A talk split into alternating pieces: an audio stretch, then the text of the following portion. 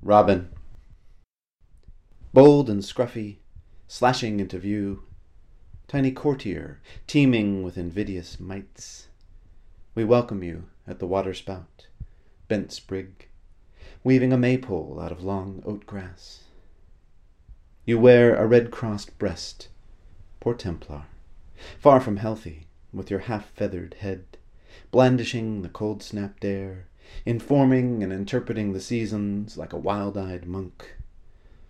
You preach through the frost and meandering drizzle, moot points of theology and tactics with squirrels. Piecemeal captain of our sinking green ship, perched like Nelson at the tallest crow's nest. Guide us, our skipper, saint and troubadour, headlong into the winter that you know will be your last.